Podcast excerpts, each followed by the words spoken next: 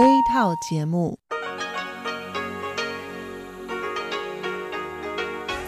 ที่นี่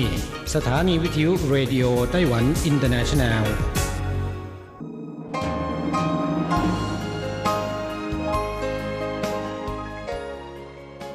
ท่านกำลังอยู่กับรายการภาคภาษาไทย Radio Taiwan International หรือ อาร์ ที ไอ ออกกระจายเสียงจากกรุงไทเปไต้หวันสาธารณรัฐจีนเป็นประจำทุกวันนะครับนอกจากรับฟังทางเครื่องรับวิทยุได้แล้วยังสามารถรับฟังรายการผ่านระบบออนไลน์ได้ที่ ไทย ดอท อาร์ ที ไอ ดอท โอ อาร์ จี ดอท ที ดับเบิลยู หรือที่ อาร์ ที ไอ Fanpage นะครับขอเชิญติดตามรับฟังรายการของเราได้ตั้งแต่บัดนี้เป็นต้นไป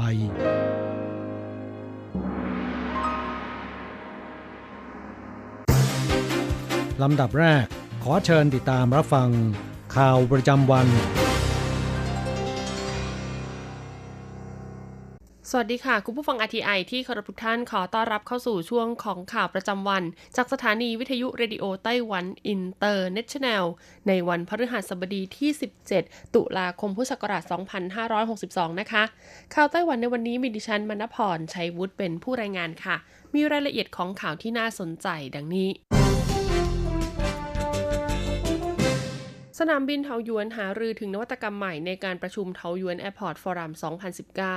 ในระหว่างวันที่ สิบเจ็ดถึงสิบแปด ตุลาคมพุทธศักราช สองพันห้าร้อยหกสิบสอง กรุงไทเปมีการจัดประชุมเถาหยวนแอร์พอร์ตฟอรัมสองพันสิบเก้า ครั้งที่ สี่โดยมีตัวแทนจากสภาสมาคมท่าอากาศยานนานาชาติระหว่างประเทศหรือ เอ ซี ไอ สมาคมขนส่งทางอากาศระหว่างประเทศหรือ ไอ เอ ที เอ และท่าอากาศยานระดับนานาชาติสองร้อยเจ็ดสิบแห่งจากทั้งหมดสิบเจ็ดประเทศเข้าร่วมเพื่อหารือในประเด็นโอกาสกับความท้าทายของการเป็นสนามบินอัจฉริยะคุณหวังมิงเต๋อประธานกรรมการท่าอากาศยานนานาชาติเถาหยวนเผยว่าสนามบินแห่งนี้สร้างขึ้นตั้งแต่ปีคริสต์ศักราชหนึ่งพันเก้าร้อยเจ็ดสิบเก้าจนถึงตอนนี้นับว่าเป็นเวลากว่าสี่สิบปีแล้วจากสถิติที่ผ่านมาพบว่าในปีคริสต์ศักราชสองพันสิบเก้าสนามบินรองรับการเดินทางของผู้คนจากทั่วโลกเป็นจำนวนมากถึง สี่สิบหกล้านห้าแสนสามหมื่น คนครั้งอยู่ในอันดับที่สิบเอ็ดของโลกและจากสถิติของ เอ ซี ไอ เมื่อปีที่แล้วพบว่ามีปริมาณการขนส่งสินค้าระหว่างประเทศสูงถึง สองจุดสาม ล้านตันจัดอยู่ในอันดับที่ห้าของโลกนอกจากนี้สนามบินเถาหยวนยังได้รับรางวัลการันตีเรื่องคุณภาพการให้บริการจากสถาบันระดับโลกมากมายแสดงให้เห็นว่าสนามบินเถาหยวนของเรายินดีต้อนรับนักท่องเที่ยวจากทั่วโลกด้วยความอบอุ่นคุณชีหวนจงรัฐมนตรีช่วยว่าการกระทรวงคมนาคมไต้หวันเผยว่าสนามบินเถาหยวนเป็นประตูด่านแรกของประเทศดังนั้นกุญแจสำคัญที่จะช่วยให้เราพัฒนาต่อไปคือการนำเอานวัตกรรมและเทคโนโลยีอัจฉริยะต่างๆมาประยุกต์ใช้กับสนามบินเพื่ออำนวยความสะดวกให้ครอบคลุมทุกภาคส่วนแรงงานไต้หวันมีอายุเฉลี่ยเพิ่มขึ้นเป็น สี่สิบจุดหนึ่ง ปีสูงสุดในประวัติศาสตร์ตลาดการจ้างแรงงานในไต้หวันเข้าสู่สังคมผู้สูงอายุมากขึ้นสำนักงานสถิติและบัญชีกลางไต้หวันประกาศผลสำรวจประจำปีพุทธศักราช สองพันห้าร้อยหกสิบเอ็ด เกี่ยวกับการว่าจ้างแรงงานของวิสาหกิจพบว่าแรงงานไต้หวันมีอายุเพิ่มขึ้นทุกปี สามสิบสองจุดเก้าเปอร์เซ็นต์ มีอายุมากกว่าสี่สิบห้าปีเพิ่มขึ้น สามจุดสามเปอร์เซ็นต์ อายุเฉลี่ยแรงงานไต้หวันเพิ่มขึ้นเป็น สี่สิบจุดหนึ่ง ปีสูงสุดในประวัติศาสตร์นอกจากนี้พบว่าปีที่แล้วมีผู้เกษียณอายุงาน หนึ่งแสนหนึ่งพัน คนลดลงจากปีก่อนหน้านี้ สามพัน คนจากสถิติยังพบว่าสองปีที่ผ่านมาอายุเฉลี่ยคนรับเงินบำเหน็จชราภาพคือ หกสิบเอ็ดจุดสาม ปีเพิ่มขึ้นจากปีที่ผ่านมาแสดงว่าอายุเกษียณมีแนวโน้มขยายตัวเพิ่มขึ้นกลุ่มแรงงานเรียกร้องให้รัฐบาลค่ะรับประกันการจ้างงานวัยกลางคนพร้อมชี้ว่าไต้หวันเผชิญกับปัญหาอัตราการเกิดลดลงอย่างรุนแรงจนอาจจะนำไปสู่การขาดแคลนกำลังแรงงานได้ในอนาคตนอกจากนี้นะคะยังชี้ให้เห็นว่าในปีพุทธศักราช สองพันห้าร้อยหกสิบเอ็ด เนี่ยแรงงานไต้หวันค่ะมีเงินเดือนรวมตลอดทั้งปีอยู่ที่ เจ็ดแสนสามหมื่นหนึ่งพัน เหรียญไต้หวันในที่นี้ประกอบด้วยเงินเดือนเงินเบี้ยประกันสุขภาพเงินประกันสังคมที่นายจ้างต้องรับผิดชอบและค่าจ้างอื่นๆซึ่งเพิ่มขึ้นจากปีก่อนหน้านี้ สองหมื่นห้าพัน เหรียญไต้หวันสำรวจพบหนุ่มสาวไต้หวันนิยมเครื่องดื่มรสหวานเพิ่มขึ้น ยี่สิบห้าเปอร์เซ็นต์ เสี่ยงป่วยเรื้อรังก่อนวัยสถาบันวิจัยสุขภาพแห่งชาตินะคะเผยผลวิจัยล่าสุดเมื่อเปรียบเทียบกับสิบแปดปีที่แล้วพบว่าวัยรุ่นหนุ่มสาวไต้หวันอายุระหว่าง สิบสามถึงสิบเก้า ปี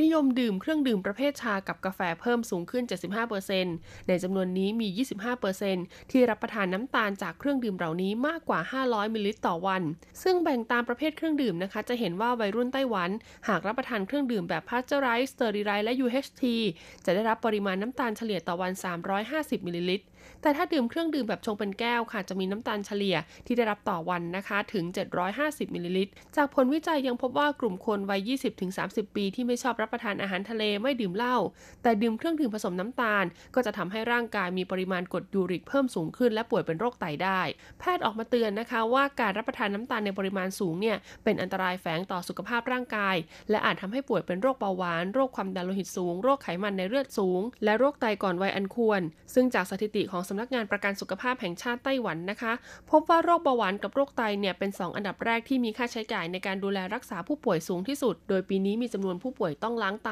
ถึง แปดหมื่นสามพัน คนทำลายสถิติสูงสุดในประวัติศาสตร์เพราะฉะนั้นจึงอยากให้ทุกภาคส่วนออกมาปลูกฝังโภชนาการในการรับประทานอาหารที่ถูกต้องเหมาะสมให้กับเด็กกำจัดความเคยชินในการรับประทานอาหารเครื่องดื่มที่ไม่ดีต่อสุขภาพหลีกเลี่ยงการรับประทานอาหารหวานมันและเค็มเพื่อป้องกันไม่ให้เกิดอาการเจ็บป่วยด้วยโรคเรื้อรังหกโรงแรมดังในไต้หวันได้รับรางวัลระดับโลก World Luxury Hotel Awardsสำหรับรางวัล World Luxury Hotel Awards นะคะถือกำเนิดขึ้นเมื่อปีคริสต์ศักราช สองพันหก เป็นรางวัลที่ได้รับการยอมรับในระดับสากลค่ะมีเป้าหมายนะคะเพื่อให้การยกย่องโรงแรมสุดหรูที่มีความเป็นเลิศด้านสิ่งอำนวยความสะดวกระดับ World Class และก็บริการอันเหนือชั้นและเพื่อสนับสนุนให้โรงแรมเหล่านี้ค่ะยกระดับบริการอย่างไม่หยุดยั้งรางวัลดังกล่าวนะคะจะเปิดโอกาสให้ผู้เข้าพักนักท่องเที่ยวและตัวแทนจากอุตสาหกรรมการท่องเที่ยวกว่า สามแสน รายทั่วโลกสามารถลงคะแนนเพื่อเลือกผู้ชนะรางวัลในห้าสิบสาขาด้วยกันค่ะสำหรับการจัดอันดับในปีคริสต์ศักราช สองพันสิบเก้า นะคะไต้หวันมีโรงแรมทั้งหมดหกแห่งได้รับรางวัลในเจ็ดสาขาประกอบด้วยหนึ่งโรงแรมซิลคลับนะคะนครเกาสงได้รับรางวัลในสาขา Luxury Art Hotel และ Luxury All Suite Hotel สองโรงแรมฝูหลง Hotel สาขาตั้นสุยกรุงไทเปค่ะในสาขารางวัล Luxury Harbor Hotel โรงแรม Grand Meifu Hotel กรุงไทเปนะคะในสาขารางวัล Luxury City Hotelโรงแรมโฮเทลรอยัลเขตเจลซีเมืองอีหลันนะคะในสาขารางวัล Luxury Hot Spring Resort โรงแรมเล็กโชโฮเทลค่ะเขตซูเอ้าเมืองอีหลันในสาขารางวัล Luxury Honeymoon Hotel และหกนะคะโรงแรมเมอร์ดิสันไทเปโฮเทลกรุงไทเปค่ะในสาขารางวัล Luxury City Hotelกระทรวงการท่องเที่ยวไต้หวันจะใช้ชานชลารถไฟเก่าที่เมืองฮวาเหลียนเป็นสถานที่จัดการแสดงแฟชั่นโชว์นักปั่นจักรยานในไต้หวันต่างรู้จักจุดพักรถจักรยานของเมืองฮวาเหลียนชื่อว่าสถานีเถี่ยหมาอีเป็นอย่างดีนะคะเพราะว่าจุดนี้เนี่ยมีวิวทิวทัศน์ทุ่งนาและภูเขาที่สวยงามมากเดิมทีตรงนี้เป็นสถานีรถไฟที่เคยได้รับการขนานนามว่าเป็นจุดชมวิวเส้นทางรถไฟสายเรียบภูเขาสวยที่สุดในไต้หวันแต่หลังจากมีการเปลี่ยนแปลงเส้นทางรถไฟนะคะในปีคริสต์ศักราช สองพันสิบสามทำให้ชานชลาเก่าถูกรีโนเวทใหม่กลายเป็นจุดพักรถสำหรับนักปั่นจักรยานมีเลนปั่นจักรยานโดยรอบนะคะและจากจุดนี้เนี่ยยังมีเลนจักรยานที่เชื่อมต่อไปจนถึงเขตอำเภออุ้ยหลี่เมืองฮวาเหลียนด้วยและในวันที่สิบเก้าตุลาคมนี้สถานีเทียม้าอีแห่งนี้ก็จะถูกเนรมิตให้กลายเป็นรันเวย์แฟชั่นโชว์อีกครั้งหลังจากเคยประสบความสำเร็จไปแล้วเมื่อปีที่ผ่านมากับงานอี้ฝูแฟชั่นโชว์สองพันสิบเก้าซึ่งปีนี้บริษัทอีลินอินเตอร์เทนเมนต์นะคะได้ขนนางแบบนายแบบมืออาชีพไปร่วมโชว์แฟชั่นเสื้อผ้าที่ออกแบบโดยดีไซเนอร์จากไต้หวัน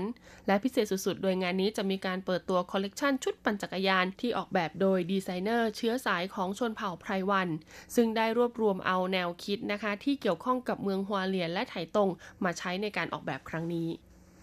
ดื่มชาผูเอ๋อผิดวิธีส่งผลทำให้ค่าการทำงานของตับผิดปกติชาวไต้หวันบางส่วนนิยมดื่มชาผูเอ๋อนะคะหรือว่าผูเอ๋อทีวันละหนึ่งแก้วเพื่อช่วยรักษาสัดส่วนร่างกายให้ดูดีอยู่เสมอแต่ล่าสุดค่ะเกิดกรณีชายวัยหกสิบปีนะคะที่เริ่มหันมาดื่มชาผูเอ๋อต่อเนื่องเป็นประจำหวังให้ช่วยบำรุงสุขภาพร่างกายแต่กลับเป็นว่ายิ่งดื่มยิ่งรู้สึกร่างกายเหนื่อยล้ามากขึ้นจึงตัดสินใจไปพบแพทย์เพื่อทำการตรวจร่างกายปรากฏว่าค่าดัชนีการทำงานของตับมีความผันผวนขึ้นลงไม่ปกติแพทย์จึงได้ทำการวินิจฉัยหาสาเหตุนะคะแล้วก็พบว่าชายคนดังกล่าวดื่มชาผูเอ๋อที่เก็บรักษาแบบไม่ถูกวิธีจึงเกิดสารพิษจากเชื้อราและเมื่อนำมาชงดื่มนะคะก็ส่งผลต่อตับค่ะทำให้ตับเนี่ยทำงานหนักเพื่อขจัดสารพิษดังกล่าวนั่นเองผู้ ผู้เชี่ยวชาญด้านชานะคะเผยว่าการเก็บรักษาชาผู่เอ๋อเนี่ยมีปัจจัยสำคัญสามประการคือหนึ่งต้องไม่วางไว้ตรงจุดที่มีแสงแดดส่องถึงอยู่ตลอดเวลาสองอย่าให้น้ำกระเด็นโดนใส่นะคะสามควรวางในจุดที่มีลมพัดผ่านอากาศถ่ายเทสะดวกเช่นบนหลังตู้เย็นหรือข้างโทรทัศน์และหากได้กลิ่นอับชื้นมาจากชาผู่เอ๋ออันเป็นผลมาจากวิธีการเก็บรักษานะคะถ้าไม่จำเป็นก็ไม่ควรดื่มค่ะเพราะจะเป็นอันตรายซึ่งวิธีการชงชาที่ปลอดภัยที่สุดก็คือให้ชงด้วยน้ำเดือดเพราะจะช่วยฆ่าเชื้อจุลินทรีย์และแบคทีเรียได้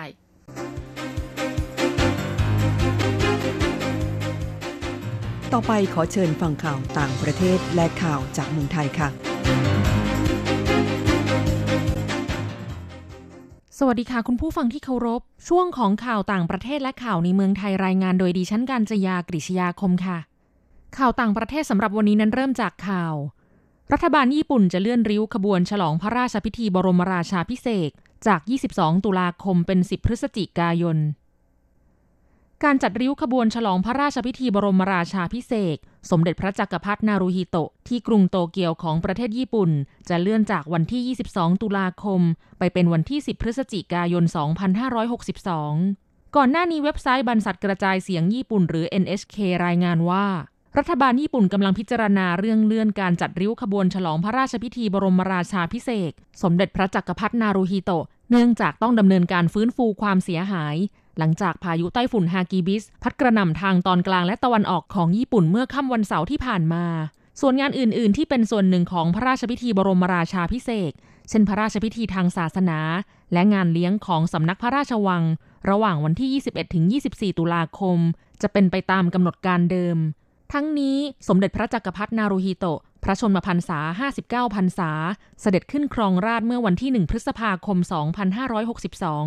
หนึ่งวันหลังจากสมเด็จพระจักรพรรดิอากิฮิโตะพระราชบิดาทรงสละราชสมบัติเป็นพระองค์แรกในรอบสองศตวรรษพระราชพิธีบรมราชาภิเษกจะมีอาคันตุกะประมาณ สองพันห้าร้อย คนจากเกือบสองร้อยประเทศเข้าร่วมรวมทั้งพลเอกประยุทธ์จันทร์โอชานายกรัฐมนตรีของไทยด้วยข่าวต่อไปสวนสนุก Universal ในกรุงปักกิ่งจะใช้เทคโนโลยีจดจำใบหน้าแทนตั๋วUniversal Beijing Resort และ Alibaba Group จับมือเป็นหุ้นส่วนสร้างสวนสนุก Universal Studio ที่เขตทงโจวชานกรุงปักกิ่งของจีนแผ่นดินใหญ่เมื่อวันที่สิบเจ็ดตุลาคมได้จัดงานแถลงร่วมกันคาดว่าจะเปิดให้บริการได้ในปีสองพันห้าร้อยหกสิบสี่และจะเป็นคู่แข่งของดิสนีย์แลนด์ในนครเซี่ยงไฮ้ซึ่งเปิดให้บริการไปเมื่อเดือนมิถุนายนสองพันห้าร้อยห้าสิบเก้าสวนสนุก Universal Studio ในกรุงปักกิ่งนี้จะนำเทคโนโลยีจดจำใบหน้าของ Alibaba มาใช้กับบริการต่างๆภายในสวนสนุกตั้งแต่การเข้าสวนสนุกลูกค้าสามารถเข้าโดยไม่ต้องแสดงตั๋วเนื่องจากใช้เทคโนโลยีจดจำใบหน้าแค่เพียงสแกนใบหน้าว่าได้ชำระเงินแล้วและเมื่อเข้าไปภายในสวนสนุกก็จะใช้การสแกนใบหน้าที่ผูกกับระบบชำระเงินอิเล็กทรอนิกส์ของ Alibaba สามารถเปิดใช้ล็อกเกอร์เก็บของชำระค่าอาหารและเข้าคิวด่วนเพื่อการเล่นเครื่องเล่นปัจจุบันเทคโนโลยีจดจำใบหน้ากำลังแพร่หลายในจีนแผ่นดินใหญ่ใช้ตั้งแต่เชิงพาณิชย์ไปจนถึงความมั่นคงอย่างไรก็ตามด้านผู้เชี่ยวชาญเตือนว่าเทคโนโลยีจดจำใบหน้ามีความเสี่ยงต่อการละเมิดความเป็นส่วนตัวของบุคคลแต่ผู้บริโภคชาวจีนแผ่นดินใหญ่กลับยอมรับการใช้งานอย่างกว้างขวาง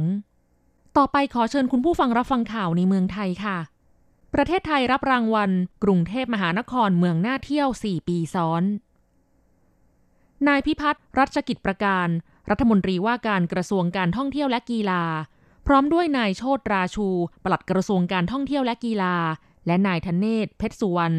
รองผู้ว่าการด้านสื่อสารการตลาดการท่องเที่ยวแห่งประเทศไทยให้การต้อนรับและรับมอบโล่รางวัลจาก MasterCard โดยไอลีนชูผู้จัดการ MasterCard ประจำประเทศไทยในโอกาสที่กรุงเทพมหานครได้เป็นสุดยอดเมืองจุดหมายปลายทางอันดับหนึ่งของโลก Global Destination Cities Index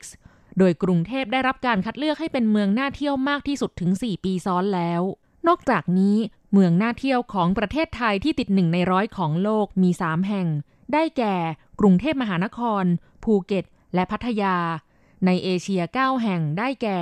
กรุงเทพมหานครภูเก็ตพัทยาเชียงใหม่หาดใหญ่เกาะสมุยหัวหินและเกาะพะงันกระทรวงการท่องเที่ยวและกีฬาประกาศว่าจะพัฒนาให้การท่องเที่ยวของไทยดีขึ้นเรื่อยๆเพื่อดึงดูดให้นักท่องเที่ยวมาเที่ยวเมืองไทยเพิ่มมากขึ้นโดยเน้นสี่เรื่องใหญ่ได้แก่ ปลอดภัยสะอาดรักษาสิ่งแวดล้อมและยั่งยืน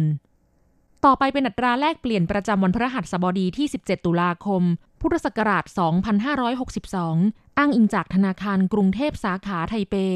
โอนเงิน หนึ่งหมื่น บาทใช้เงินเหรียญไต้หวัน หนึ่งพันสามร้อยสามสิบ เหรียญแลกซื้อเงินสด หนึ่งหมื่น บาทใช้เงินเหรียญไต้หวัน หนึ่งพันหกร้อยแปดสิบ เหรียญหนึ่งดอลลาร์สหรัฐใช้เงินเหรียญไต้หวัน สามสิบจุดเก้าสอง เหรียญแลกซื้อค่ะคุณผู้ฟังคะนั่นเป็นช่วงของข่าวต่างประเทศและข่าวในเมืองไทยรายงานโดยดิฉันกัญจยากฤษยาคมค่ะ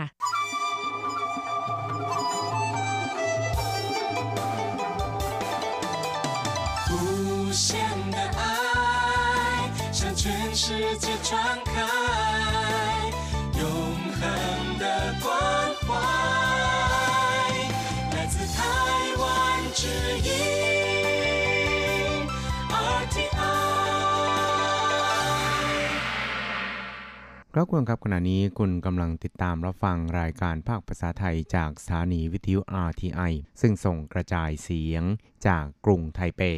ไต้หวันสาธารณรัฐจีนอยู่นะครับและต่อไปนั้นขอเชิญคุณผู้ฟังติดตามรับฟังชีพจรเศรษฐกิจจากการจัดเสนอของกฤษณัยสายประภาส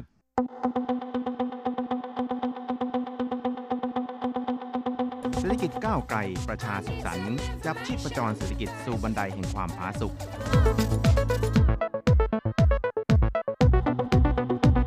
ร่วมจับชีพจรเศรษฐกิจกับกฤษณัยสายประภาส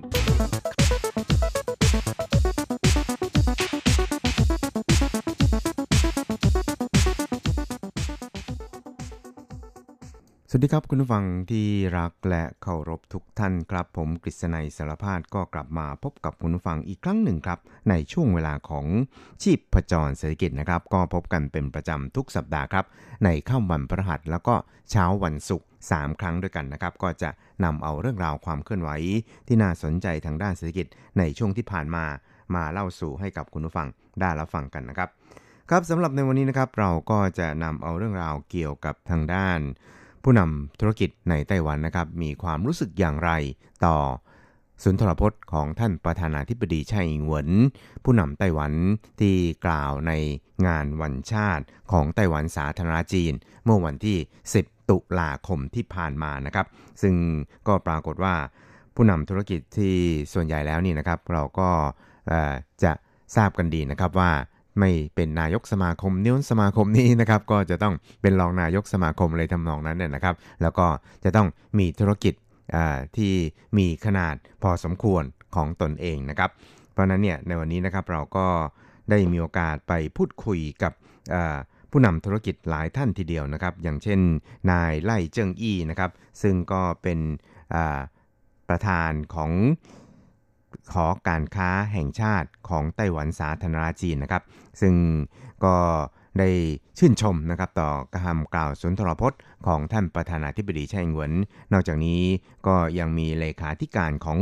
สภาอุตสาหกรรมแห่งชาติของไต้หวันสาธารณรัฐจีนก็คือนายไช่เลี่ยนเซิงครับก็ได้กล่าวชื่นชมต่อสุนทรพจน์ของท่านประธานาธิบดีไช่อิงเหวินนะครับโดยระบุว่าไม่ว่าจะเป็น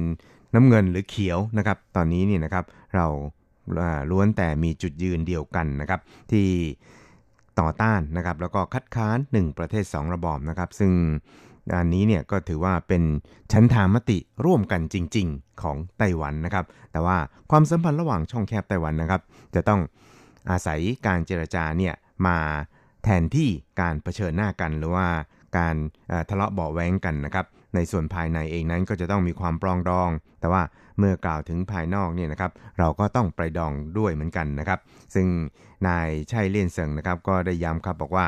ความสัมพันธ์ระหว่างช่องแคบไต้หวันที่เขม็งเกลียวอยู่ในขณะนี้นี่นะครับก็เรียกได้ว่าไม่เป็นผลดีเป็นอย่างมากต่ออนาคตของไต้หวันนะครับแล้วก็หวังว่า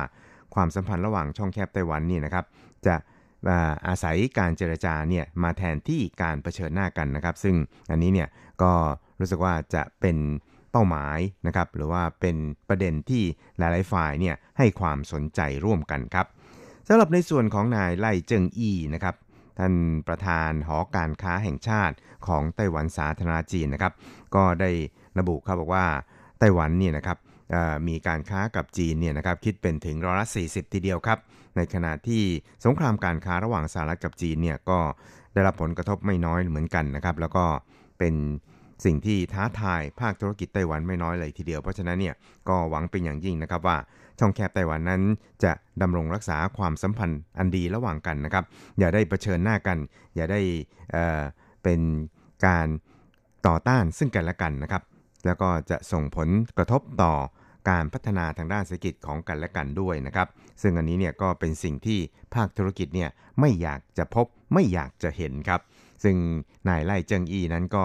บอกครับบอกว่า如果邦交不行的话是不是能够在经济的发展上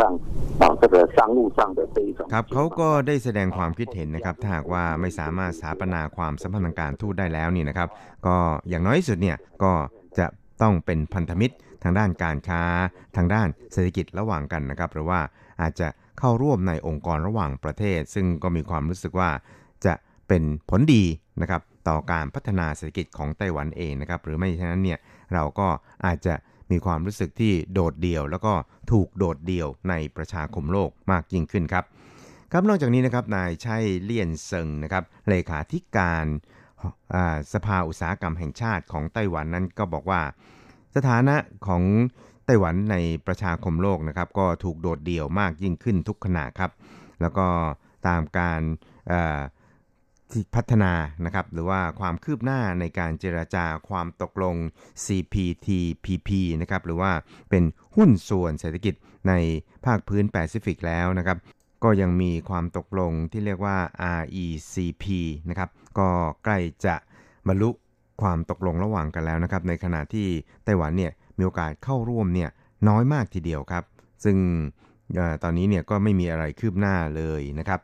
เพราะนั้นเนี่ยมันจะส่งผลกระทบต่อศักยภาพในการแข่งขันของภาคธุรกิจของไต้หวันในตลาดโลกครับเพราะฉะนั้นเนี่ยก็คิดว่าทางรัฐบาลเนี่ยควรจะต้องเร่งพิจารณานะครับในการที่จะจัดทำความตกลงการค้าเสรีหรือว่า เอฟ ที เอ กับประเทศที่เป็นพันธมิตรหรือว่าเป็นหุ้นส่วนของไต้หวันโดยเร็วครับ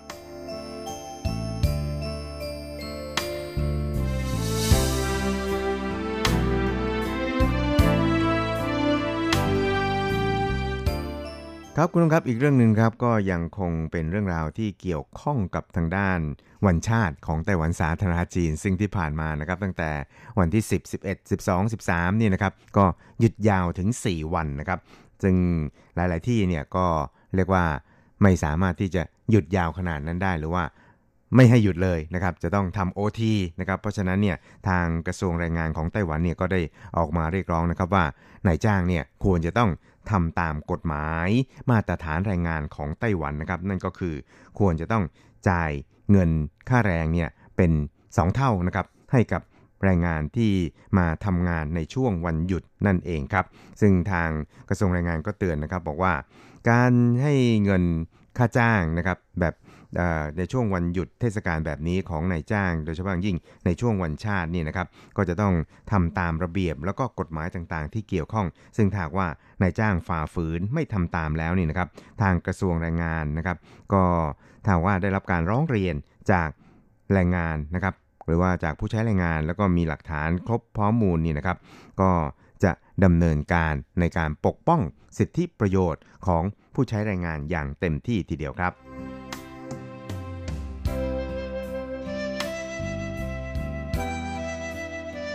ครับอีกเรื่องนึงครับเราไปดูเกี่ยวกับการพัฒนาทางด้านพลังงานทดแทนในไต้หวันนะครับซึ่งพลังงานทดแทนที่เรียกว่าเป็นพลังงานสะอาดนั้นก็เห็นจะได้แก่พลังงานแสงอาทิตย์นะครับซึ่งตอนนี้เนี่ยไต้หวันนั้นก็ได้ตั้งเป้าเอาไว้ว่าในอีกประมาณ ห้าหกปีข้างหน้านะครับพลังงานแสงอาทิตย์ที่เอามาผลิตกระแสไฟฟ้าในไต้หวันได้นี่นะครับจะต้องมีปริมาณถึงยี่สิบกิกะวัตต์นะครับหรือประมาณสองล้านวัตต์นั่นเองครับแล้วก็ตั้งแต่ปีนี้เป็นต้นมานี่นะครับก็จะมีการดำเนินนโยบายที่จะให้นิคมอุตสาหกรรมนี่นะครับอยู่ร่วมกันกับบรรดาฟาร์มเกษตรนะครับแล้วก็ภาคการประมงภาคปศุสัตว์เนี่ยนะครับเพราะว่าการติดตั้งอุปกรณ์ที่เกี่ยวข้องกับการผลิตกระแสไฟฟ้าจากพลังงานแสงอาทิตย์นะครับอาจจะต้องใช้พื้นที่ที่เกี่ยวข้องกับทางด้านการเกษตรในไต้หวันนะครับไม่ว่าจะเป็นทางด้านการประมงการเพาะปลูกหรือว่าทางด้านปศุสัตว์ต่างๆนี่นะครับ ซึ่งทางฝ่ายของรัฐบาลเองครับก็กำลังผลักดันในสามแนวทางด้วยกันนะครับซึ่งก็คาดว่าในปีหน้านี่นะครับก็จะมีการผลิตกระแสไฟฟ้าจากพลังงานแสงอาทิตย์เนี่ยประมาณ หกจุดห้า กิกะวัตต์นะครับโดยทางกรมการพลังงานกระทรวงเศรษฐกิจของไต้หวันนั้นก็บอกว่าตอนนี้นะครับก็มีการผลักดันการติดตั้งอุปกรณ์ต่างๆเหล่านี้ค่อนข้างราบรื่นนะครับแล้วก็มั่นใจครับว่าจะสามารถบรรลุเป้าหมายที่ตั้งเอาไว้ได้นะครับอย่างไรก็ตามเนี่ยนะครับในแง่ของการอยู่ร่วมกันกับภาคการเกษตรแล้วก็ภาคการประมงเนี่ยนะครับซึ่งตอนนี้เนี่ยบรรดาชาวประมงแล้วก็เกษตรกรเนี่ยก็ยังคงไม่ค่อยเข้าใจเกี่ยวกับเรื่องนี้เท่าไหร่นักนะครับโดยเฉพาะอย่างยิ่งในส่วนของเอ่อทางภาครัฐบาลเองเนี่ยก็จะเริ่มเอ่อในส่วนของพื้นที่ที่เป็นจุดสาธิตนะครับแล้วก็ในอนาคตเนี่ยก็จะผลักดันการติดตั้งเนี่ยออกไปให้เร็วมากยิ่งขึ้นนะครับโดยในส่วนของทางภาครัฐเองครับก็จะเร่งในการติดตั้งกังหันลมเพื่อผลิตกระแสไฟฟ้านอกชายฝั่งแล้วก็ติดตั้งอุปกรณ์การผลิตกระแสไฟฟ้าจากพลังงานแสงอาทิตย์เป็นหลักนะครับซึ่งในส่วนนี้นี่นะครับก็ผลักดันการผลิตกระแสไฟฟ้าจากพลังงานแสงอาทิตย์เนี่ยนะครับในระยะที่สอง สองปีนะครับซึ่งก็รวมไปจนถึงการอยู่ร่วมกันระหว่างนิคมอุตสาหกรรมภาคการเกษตรภาคการประมงแล้วก็ภาคการปศุสัตว์ด้วยนะครับโดยส่วนกลางเนี่ยก็ผลักดันในสามแนวทางนะครับโดยปีนี้กับปีหน้าเนี่ยก็จะมีการติดตั้งประมาณ สามจุดเจ็ด กิกะวัตต์นะครับรวมไปจนถึงปีหน้าแล้วก็จะรวมทั้งสิ้น หกจุดห้า กิกะวัตต์ครับแล้วก็เมื่อถึงปีสองพันยี่สิบห้าแล้วนี่นะครับก็จะบรรลุเป้าหมายถึงยี่สิบ กิกะวัตต์เลยทีเดียวครับโดยทางกรมการพลังงานนั้นก็จะเป็นหน่วยงานที่ดูแลการผลักดันเกี่ยวกับเรื่องนี้นะครับเพื่อที่จะให้ภาคการอุตสาหกรรมนะครับแล้วก็การเกษตรการประมงแล้วก็การปศุสัตว์ในไต้หวันนั้นพัฒนาแล้วก็อยู่ร่วมกันอย่างสันตินะครับก้าวหน้าไปพร้อมๆกันนั่นเองครับ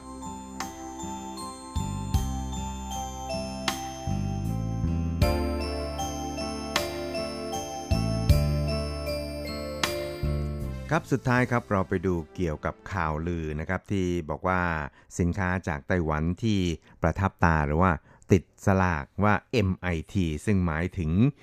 Made in ไต้หวันนั้นถูกศุลกากรของจีนเนี่ยนะครับได้ทำการติดคำว่า China ทับเข้าไปด้วยนะครับซึ่งอันนี้เนี่ยนะครับก็เรียกได้ว่าเป็นข่าวลือที่ทางฝ่ายไต้หวันเองนั้นก็จะต้องเข้าไปเคลียร์นะครับว่าเป็นเรื่องจริงหรือเปล่านะครับแต่อย่างไรก็ตามเนี่ยทางกรมการค้าต่างประเทศของไต้หวันสาธารณจีนนะครับก็บอกว่าตอนนี้นี่นะครับก็ยังไม่ได้รับการแจ้งหรือว่ามีตัวอย่างที่เป็นรูปธรรมเกิดขึ้นนะครับแล้วก็ฝ่ายจีนเองนั้นก็ไม่ได้มีการออกระเบียบอะไรเพิ่มเติมในส่วนนี้นะครับเพราะฉะนั้นเนี่ยก็หวังว่าภาคธุรกิจต่างๆของไต้หวันนะครับก็จะสามารถส่งสินค้าไปยังเมืองจีนได้อย่างราบรื่นนะครับโดยคุณหลิวไวยเหลียนนะครับในฐานะรองอธิบดีกรมการค้าต่างประเทศของไต้หวันสาธารณจีนนั้นก็ได้บอกครับบอกว่าตอนนี้ยังก็ไม่ได้รับรายงานที่เป็นรูปธรรมนักนะครับว่ามีเหตุการณ์อย่างนั้นเกิดขึ้นซึ่งส่วนใหญ่นี่นะครับในเอ่อเรื่องนี้เนี่ยก็จะได้รับการแจ้งจากพวกบรรดาชิปปิ้งเอ่ยบรรดาสมาคมอุตสาหกรรมต่างๆนะครับก็มีการพูดคุยกันในส่วนนี้ซึ่งในส่วนของกรมการค้าต่างประเทศเองนะครับก็ได้มีการสอบถามไปตามช่องทางที่มีอยู่ในปัจจุบันนะครับก็คือช่องทางความตกลงระหว่างช่องแคบไต้หวันนี่นะครับซึ่งก็ได้รับคำตอบจากฝ่ายจีนนะครับว่าไม่เป็นความจริงแต่อย่างใดครับเพราะนั้นเนี่ยมันเป็นเพียงแค่ข่าวลือที่พูดคุยกันในส่วนของผู้ประกอบการนะครับซึ่งถ้าหากว่าผู้ประกอบการไต้หวันนะครับไม่ว่าจะเป็นสมาคมการค้าหรือว่าชิปปิ้งนี่นะครับประสบกับปัญหาดังกล่าวแล้วก็มีความเดือดร้อนจากเรื่องนี้นะครับพร้อมทั้งมีพยานหลักฐานต่างๆเนี่ยก็ขอให้แจ้งให้กับทางกรมการค้าต่างประเทศกระทรวงเศรษฐกิจไต้หวันเนี่ยได้รับทราบนะครับเพื่อดำเนินการต่อไปครับครับคุณผู้ชมครับเวลาของชีพจรเศรษฐกิจในวันนี้ก็หมดลงแต่เพียงเท่านี้นะครับเราจะกลับมาพบกันใหม่ในสัปดาห์หน้าสวัสดีครับ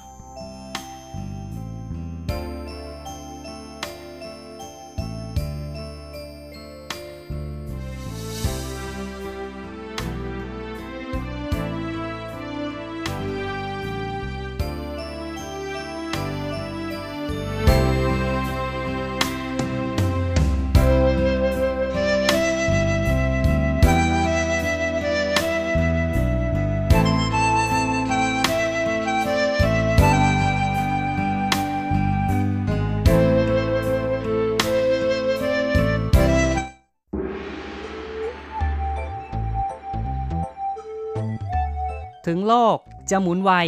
อาร์ ที ไอ ก็หมุนทัน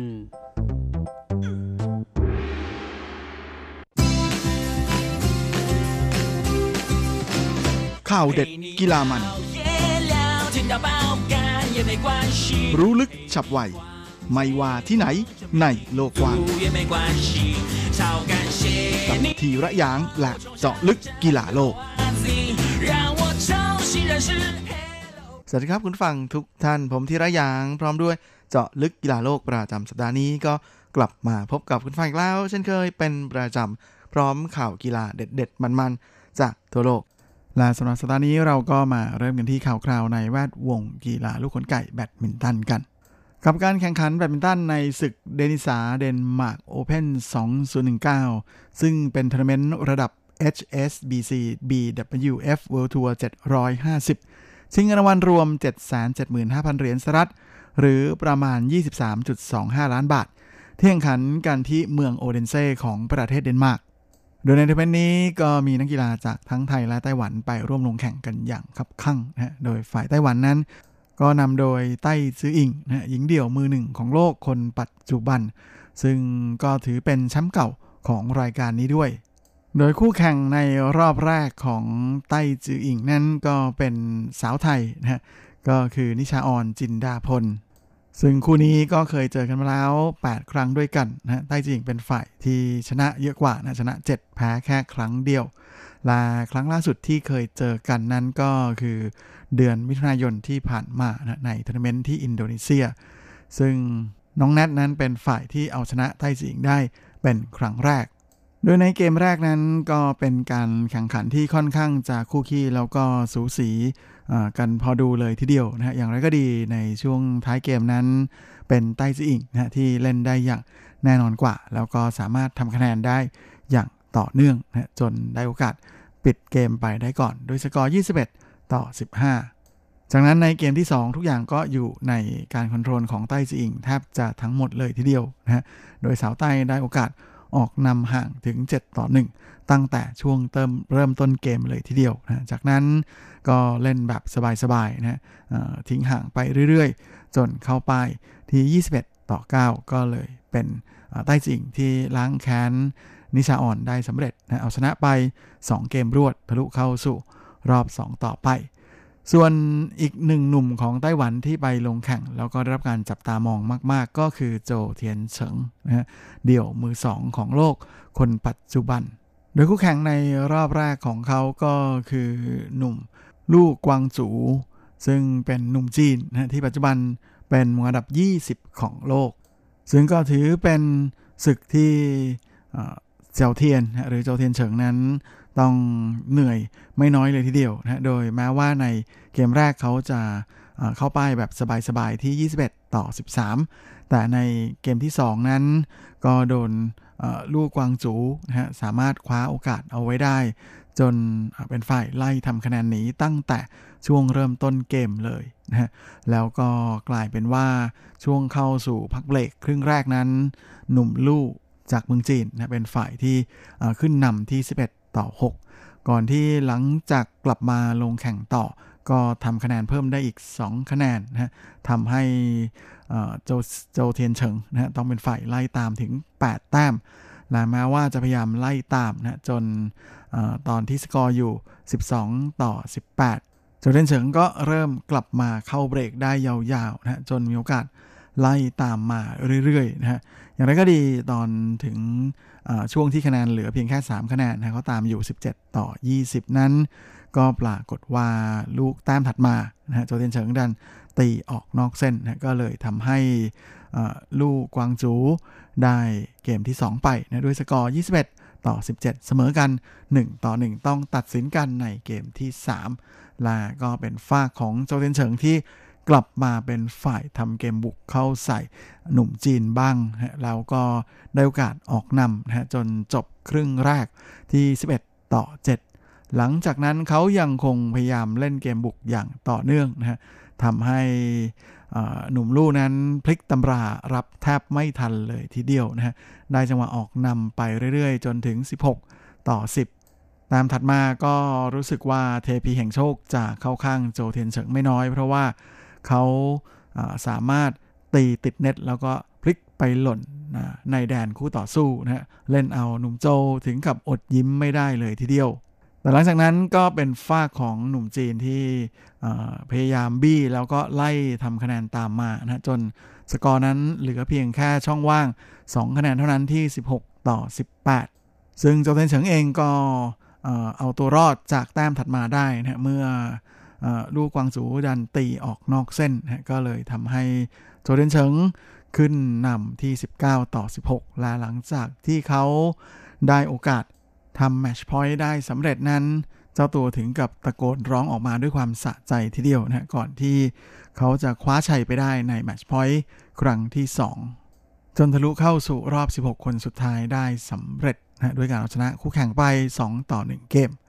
และในส่วนของการแข่งขันประเภทหญิงเดี่ยวนั้นก็มีรายการพลิกล็อกนะฮะเมื่อชุนก้านยี่มืออันดับยี่สิบเจ็ดของโลกจากฮ่องกงสามารถพลิกล็อกนะเอาชนะอากาเนะยามากุชิมือวางอันดับหนึ่งของรายการนะที่ปัจจุบันเป็นอันดับสองของโลกจากญี่ปุ่นไปแบบพลิกความคาดหมายเลยทีเดียวนะโดยสาวฮ่องกงชนะไปสองเกมรวดโดยสกอร์ยี่สิบเอ็ดต่อสิบเก้าและยี่สิบเอ็ดต่อสิบแปด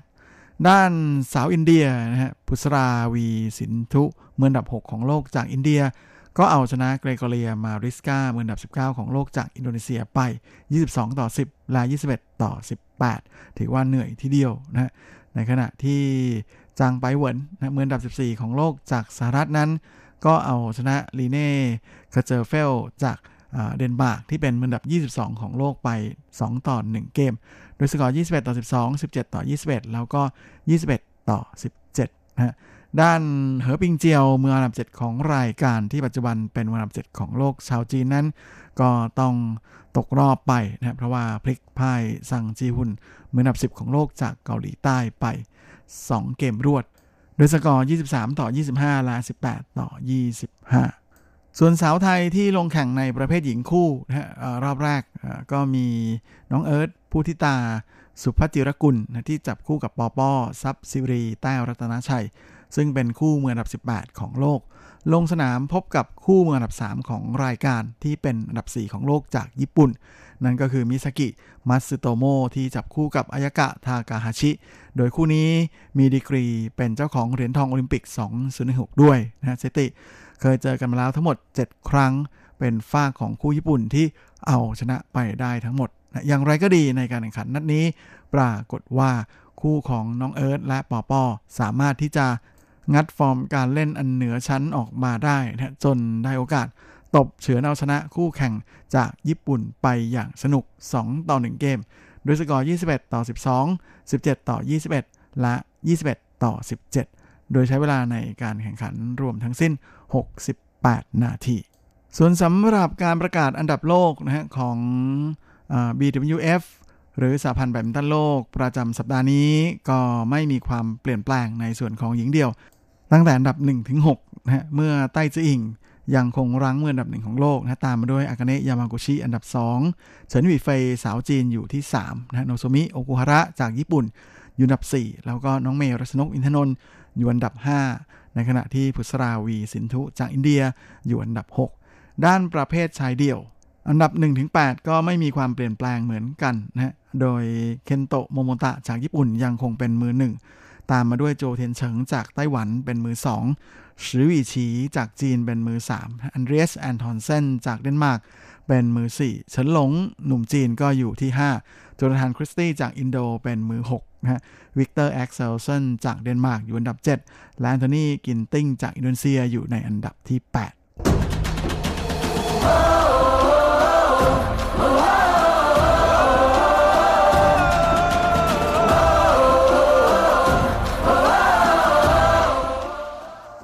อีกข่าวหนึ่งในวันนี้ก็มากันที่ข่าวคราวของกีฬามหาชนของแฟนๆกีฬาชาวไทยอย่างฟุตบอลกันนะครับแหมก็อย่างที่ทราบกันไปแล้วในส่วนของศึกฟุตบอลโลกรอบคัดเลือกนะที่แข่งขันกันไปเมื่อช่วงต้นสัปดาห์ที่ผ่านมานั้นก็ปรากฏว่าแหม ทีมฟุตบอลของทีมชาติไทยนะก็สามารถสร้างความสุขให้กับแฟนๆได้อย่างล้นเหลือนะเมื่อสามารถเปิดบ้านนะพลิกล็อกเอาชนะทีมที่อันดับโลกดีกว่าเยอะนะอย่าง ยู เอ อี หรือสหรัฐอาหรับเอมิเรตส์ไปแบบเหนือความคาดหมายนะด้วยสกอร์ สองต่อหนึ่ง จากประตูของเทรศินแดงดานะและเอกนิตปัญญาหนุ่มน้อยวัยสิบแปดกำลังจะก้าวเข้าสิบเก้าจนทำให้ตอนนี้ประเทศไทยนะมีคะแนนนำในกลุ่ม G เลยทีเดียวนะฮะที่เจ็ดคะแนนเป็นจ่าฝูงในขณะที่เวียดนามนั้นสามารถเอาชนะอินโดนีเซียได้นะฮะถึงถิ่นเสนายันนะของอินโดสามต่อหนึ่งนะฮะโดยมีคะแนนเท่ากับไทยนะที่เจ็ดคะแนนเวียดนามนั้นเป็นรองจ่าฝูงในขณะที่ ยู เอ อี ซึ่งจริงๆถือเป็นทีมเต็งของกลุ่มนะเพราะว่ามีอันดับโลกสูงที่สุดแต่มาพลิกล็อกแพ้ทีมไทยนะก็เลยทำให้คะแนนนั้นน้อยกว่านะอยู่ที่หกคะแนนหลังจากผ่านไปสามนัดแน่นอนนะว่าก็เลยทำให้ศึกการแข่งขันนัดถัดไปสองนัดถัดไปนะที่จะมีขึ้นในช่วงเดือนพฤศจิกายนนั้นจะเป็นอะไรที่เชื่อว่าคงจะเข้มข้นน่าดูทีเดียวนะเพราะว่าทีมไทยจะต้องออกไปเยือนมาเลเซียแล้วก็ตามด้วยเยือนเวียดนามนะในขณะที่เวียดนามนั้นจะเจอศึกหนักกว่านะเมื่อต้องเปิดบ้านรับการมาเยือนของ ยู เอ อี ก่อนนะก่อนที่จะรับมือไทยในอีกสี่วันถัดมาและจริงๆแล้วก็ถือว่าเป็นศึกหนักของทีมไทยเหมือนกันเพราะต้องออกไปเยือนทั้งสองนัดเลยนะโดยเฉพาะการไปเยือนมาเลเซียซึ่งเป็นอะไรที่ถือเป็นยาขมเลยทีเดียวนะของทีมชาติชุดใหญ่ของไทยที่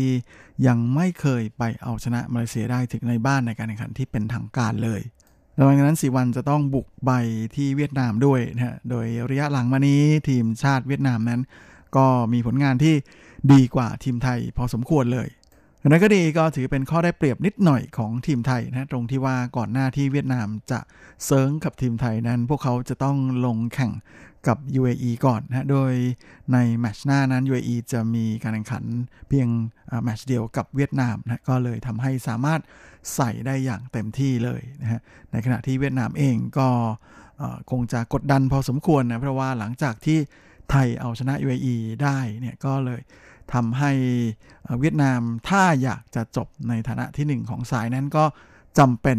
แล้วก็จำเป็นเป็นอย่างยิ่งที่จะต้องเอาชนะ ยู เอ อี ในบ้านตัวเองให้ได้เพราะในการแข่งขันรอบคัดเลือกนั้นจะมีเพียงแค่ที่หนึ่งของสายเท่านั้นนะที่ได้เข้ารอบต่อไปอย่างอัตโนมัตินะในขณะที่อันดับสองของกลุ่มนั้นจะต้องไปวัดกับทีมที่เหลือนะมีทั้งหมดแปดกลุ่มจะมีเพียงแค่อันดับสองที่ดีที่สุดห้าทีมเท่านั้นนะต้องไปเสี่ยงดวงกันอีกนะก็เลยจะเป็นอะไรที่ไม่ค่อยแน่นอนสักเท่าไหร่เพราะฉะนั้นก็ถือได้เลยนะว่าสองนัดถัดไปนั้นจะเป็นการชี้ชะตาเลยนะว่าใครจะมีโอกาสได้ยึดตำแหน่งจ่าฝูงเพราะว่าจริงๆถ้ามาเลเซียนะสามารถเอาชนะไทยได้แล้วก็เวียดนามกับ ยู เอ อีจบด้วยผลเสมอเนี่ยมาเลเซียก็จะมีคะแนนไล่ขึ้นมาที่หกคะแนนเหมือนกันนะฮะในขณะที่ไทยแล้วก็ ยู เอ อี จะมีที่เจ็ดคะแนนนะฮะและเวียดนามจะมีแค่แปดนะกลายเป็นว่าจะมีลุ้นถึงสี่ทีมเลยทีเดียวเพราะหกกับแปดมันห่างแค่สองคะแนนอะไรก็เกิดขึ้นได้นะดังนั้นจึงถือเป็นสองนัดที่จะชี้ชะตาของกลุ่มนี้เลยนะว่าจะลุ้นกันหนักมากน้อยแค่ไหนส่วนทีมไต้หวันนั้นก็ลงแข่งเหมือนกันนะโดยมีคิวดวลแข่งกับออสเตรเลียนะทีมแข็งโป๊กประจำกลุ่มโดยไต้หวันนั้นเป็นเจ้าบ้านนะรับการมาเยือนของออสเตรเลียซึ่งผลก็เป็นไปตามคาดนะไต้หวันแพ้ไปอย่างมโหฬารถึงหนึ่งต่อเจ็ดชนิดสู้ไม่ได้เลยนะก็ทำให้พวกเขามีคะแนนเป็นบ๊วยของกลุ่ม B เลยทีเดียวนะฮะเท่ากับว่าแทบจะปิดโอกาสในการเข้ารอบต่อไปแล้วโดยสองนัดที่ผ่านมานั้นไต้หวันแพ้จอร์แดนไปหนึ่งต่อสองแล้วก็แพ้เนปาลไปศูนย์ต่อสองทำให้ไต้หวันนั้นกลายเป็นทีมในทีมเดียวในกลุ่มนะที่แพ้ไปสามเกมรวดโดยที่ยังไม่เคยคว้าชัยได้เลยครับแล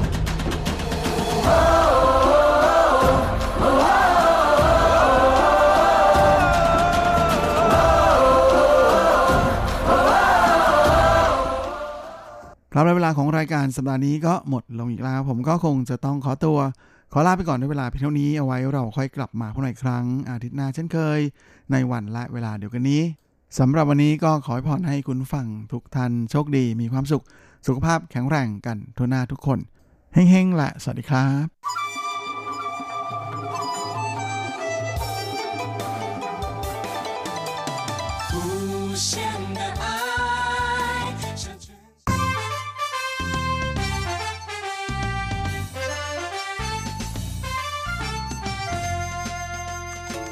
ไม่ว่าคุณจะชอบทาน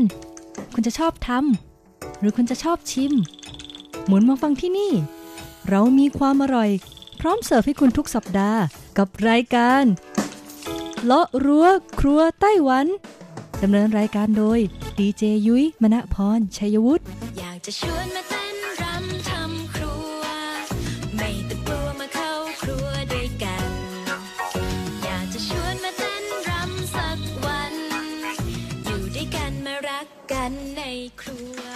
สวัสดีค่ะคุณผู้ฟัง อาร์ ที ไอ ที่เคารพทุกท่านขอต้อนรับเข้าสู่รายการเลาะรั้วครัวไต้หวันค่ะรายการที่จะนำเสนอเรื่องราวของความอร่อยที่เกิดขึ้นในไต้หวันนะคะดำเนินรายการโดยดิฉันดีเจยุ้ยมณพรชัยวุฒิค่ะสำหรับเรื่องราวความอร่อยของเราในสัปดาห์นี้ค่ะบอกเลยว่าเป็นที่น่าภาคภูมิใจมากๆนะคะและแล้วในที่สุดวันนี้ก็มาถึงค่ะหลังจากที่หากใครนะคะติดตามรายการเลาะรั้วครัวไต้หวันเนี่ยจะเห็นว่ายุ้ยอ่ะนำเอาผลสำรวจนะคะเกี่ยวกับร้านอาหารประเภทต่างๆนะคะที่ชาวเน็ตไต้หวันเนี่ยเขาโหวตแล้วก็ลงคะแนนกันว่าจะเป็นร้านญี่ปุ่นร้านซูชิร้านหมุนอาหารอิตาเลียนสปาเกตตี้หรือว่าร้านแบบบุฟเฟ่ต่างๆนะคะแต่ก็ไม่วนมาถึงร้านอาหารไทยสักทีทั้งๆ ท, ที่คุณผู้ฟังเชื่อไหมว่าทั่วไต้หวันเนี่ยมีร้านอาหารไทยนะคะที่ขึ้นทะเบียนการค้าเนี่ยจำนวนเกือบ หนึ่งพัน ร้านเลยทีเดียวนะคะคุณผู้ฟังดังนั้นค่ะจะเป็นไปได้ยังไงนะที่เขาเนี่ยไม่จัดอันดับร้านอาหารไทยอ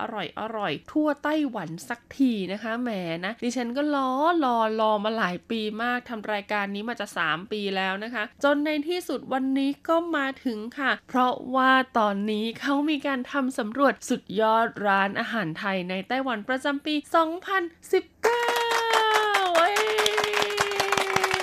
ต้องบอกเลยว่าเป็นร้านอาหารไทยที่ถูกใจชาวเน็ตชาวไต้หวันนั่นเองนะคะดังนั้นเนี่ยถึงแม้ว่าดิฉันเนี่ยจะเอ่ยปากนะคะบอกไปแล้วว่าเขาอร่อยอย่างนั้นอย่างนี้สุดท้ายค่ะถ้าเราเป็นคนไทยไปกินรับรองว่าเราจะรู้สึกอึแน่นอนนะคะคือความรู้สึกอึในที่นี้เนี่ยหมายความว่าเอ๊ะทำไมไม่เหมือนกับที่เมืองไทยเลยอ่านะดังนั้นค่ะหากใครอยากจะตามนะคะตามรอย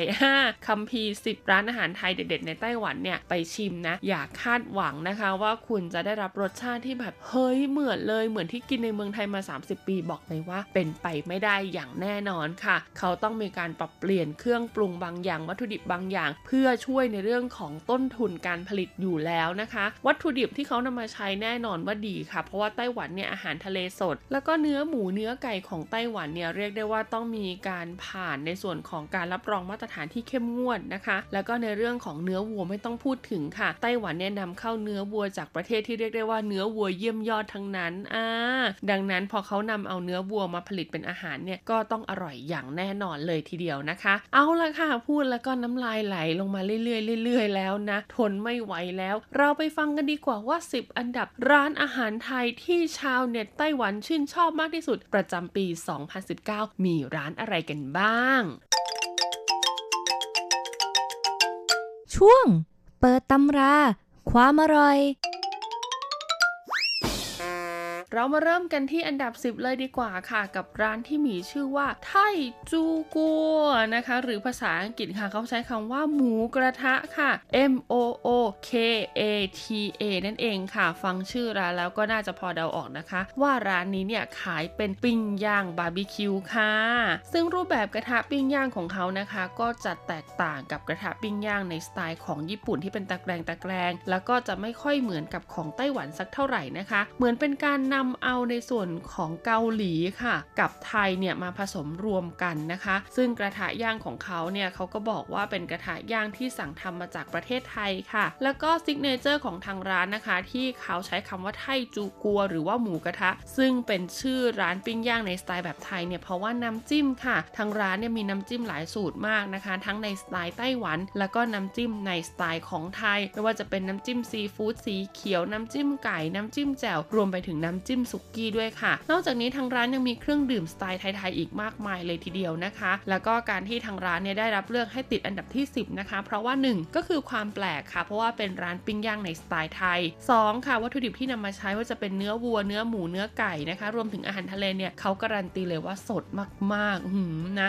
นอกจากนี้ค่ะเขายังมีนะคะในส่วนของอาหารทานเล่นค่ะอย่างเช่นปีกไก่ทอดนะคะหรือว่าจะเป็นสลัดนะคะซึ่งเขาบอกว่าใช้สูตรที่แบบว่ามีรสชาติเข้มข้นกว่าสลัดปกติทั่วไปแล้วก็ยังมีในส่วนของอุปกรณ์การรับประทานอาหารหลายอย่างเลยทีเดียวค่ะเมื่อจะเป็นจานถ้วยชามนะคะเขาก็ขนมาจากเมืองไทยเพื่อให้ได้บรรยากาศแบบไทยๆมากยิ่งขึ้นนั่นเองร้านนี้เนี่ยเป็นแบบตามสั่งนะคะคุณผู้ฟังตั้งอยู่ที่เขตต้าอันของกรุงไทเปค่ะบนถนนต้าอันลู่นะคะอีต้วนค่ะช่วงที่หนึ่งซอยที่สามสิบเอ็ดนะคะซันซืออีเซียงบ้านเลขที่ก็คือสามนะคะสันเฮานั่นเองเบอร์ติดต่อของทางร้านก็คือศูนย์ สอง สอง เจ็ด เจ็ด หนึ่ง เจ็ด หนึ่ง สาม หนึ่งนะคะร้านเปิดตั้งแต่เวลาหกโมงเย็นจนถึงเที่ยงคืนแนะนำว่าให้โทรไปจองก่อนนะคะ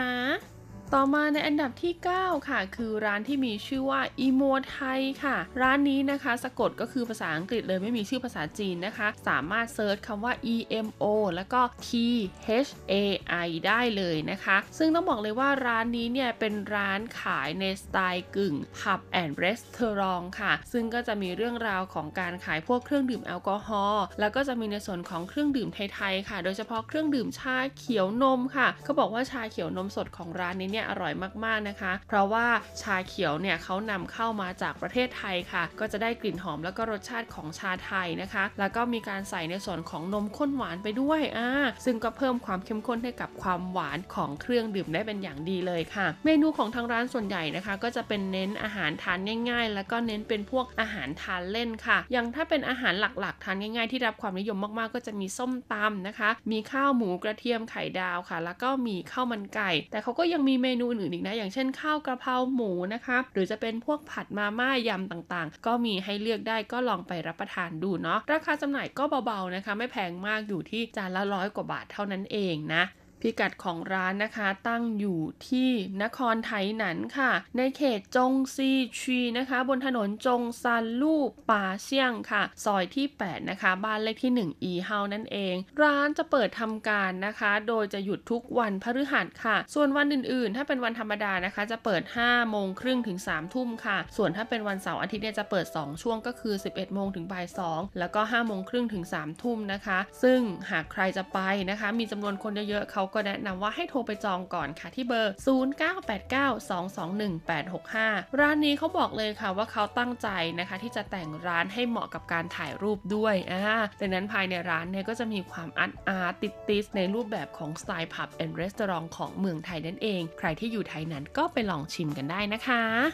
ต่อมาในอันดับที่แปดค่ะคือร้านที่มีชื่อว่าจิงทังฉือไทซื่อจูทีชันทิงค่ะหรือชื่อภาษาอังกฤษของเขาก็คือ Crystal Spoon นะคะไทยฟู้ดนั่นเองค่ะร้านนี้ต้องบอกเลยว่าเหลาปั่นหรือว่าเจ้าของร้านเนี่ยคลุกคลีอยู่กับเรื่องราวของวงการอาหารมานานกว่าสิบแปดปีค่ะจนในที่สุดก็ตัดสินใจเปิดร้านอาหารไทยนะคะแล้วก็มีการปรับเปลี่ยนรสชาติค่ะให้เหมาะกับความต้องการของคนไต้หวันนะคุณผู้ฟังเขาบอกว่าโดยเฉพาะเมนูที่เกี่ยวข้องกับการใช้กะทิค่ะร้านนี้จะขึ้นชื่อแล้วก็โด่งดังมากๆเลยทีเดียวนะคะซึ่งต้องบอกเลยนะว่าราคาอาหารร้านนี้เนี่ยค่อนข้างแพงพอสมควรเลยค่ะแต่ก็ต้องยอมรับนะว่าเมนูอาหารของเขาเนี่ยมีหลากหลายมากๆมีบางเมนูนะคะที่เราคุ้นเคยในเมืองไทยแต่ว่าบางร้านอาหารไทยดังๆในไต้หวันเนี่ยก็ไม่ได้นำเอาเข้ามาจำหน่ายอ่าแต่ทางร้านนี้เขามีนะคะมีจำหน่ายเมนูที่เรียกได้ว่าเอ๊ะใกล้เคียงกับเมืองไทยเลยแต่ว่ารสชาติเนี่ยจะใกล้เคียงหรือเปล่านะคะคุณต้องไปลองพิสูจน์เอง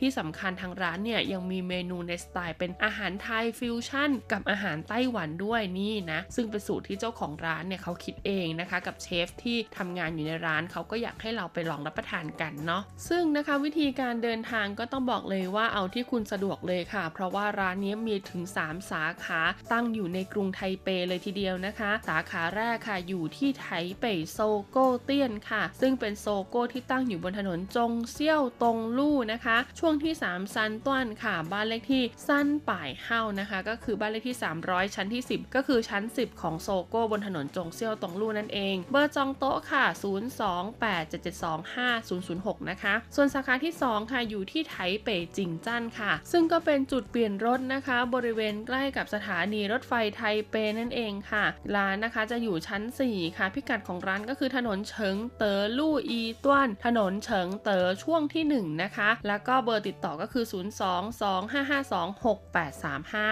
แล้วก็อีกสาขาหนึ่งค่ะขยับออกมาไกลหน่อยค่ะอยู่ที่เทียนหมู่อ่านะพิกัดก็คือถนนนะคะจงเฉิงลู่เออต้วนค่ะถนนจงเฉิงช่วงที่สองนะคะบ้านเลขที่ห้าสิบห้าอู่ซืออู่เฮาชั้นที่สิบสองนั่นเองซึ่งแน่นอนว่าก็จะต้องเป็นห้างสรรพสินค้าอีกเช่นเดียวกันต้องบอกเลยว่าทั้งสามสาขาเนี่ยเดินทางสะดวกค่ะราคาอาหารอาจจะสูงนิดนึงแต่ยุ้ยเชื่อว่าหากใครคิดถึงอาหารไทยนานๆกีกินสักครั้งหนึ่งก็ไม่น่าจะผิดหวังนะคะต่อมาในอันดับที่เจ็ดค่ะคือร้านที่มีชื่อว่าไม้ไม้ค่ะไม้ไม้ในที่นี้นะคะเขาใช้เป็นภาษาอังกฤษค่ะก็คือ M U I M U I นั่นเองต้องบอกเลยว่าร้านนี้เนี่ยแต่งเป็นในสไตล์ของอาเซียนเลยนะคะเหมือนเขาจะรวบรวมเอาบรรยากาศของไฮไลท์ที่เกี่ยวข้องกับวัฒนธรรมการตกแต่งร้านในประเทศต่างๆที่อยู่ในอาเซียนเนี่ยมาไว้ภายในร้านนี้โดยเน้นนะคะที่จะขายอาหารไทยฟิวชั่นกับอาหารไต้หวันหรือว่าอาหารไทยฟิวชั่นกับอาหารชาติอื่นๆเป็นหลักค่ะคุณผู้ฟังดังนั้นถ้าคุณไปทานที่ร้านนี้นะคะคุณจะได้รับประทานในส่วนของอาหารไทยแท้ๆด้วยอย่างเช่นพวกผัดไทยข้าวกระเพราต่างๆที่เป็นอาหารพื้นฐานที่ชาวต่างชาติรู้จักแล้วก็ยังมีเครื่องดื่มในสไตล์แบบไทยๆด้วยนะคะแต่ว่าก็ยังมีในส่วนของอาหารที่ต้องบอกเลยว่าผ่านการฟิวชั่นร่วมกับอาหารจากชาติอื่นแล้วค่ะด้วยความที่เขาตกแต่งร้านแบบเรียกได้ว่าหลากหลายโซนหลากหลายสไตล์มากๆก็เลยทำให้ค่าอาหารของร้านเนี้ยค่อนข้างแพงนิดนึงค่ะแล้วก็ที่สำคัญเนี่ย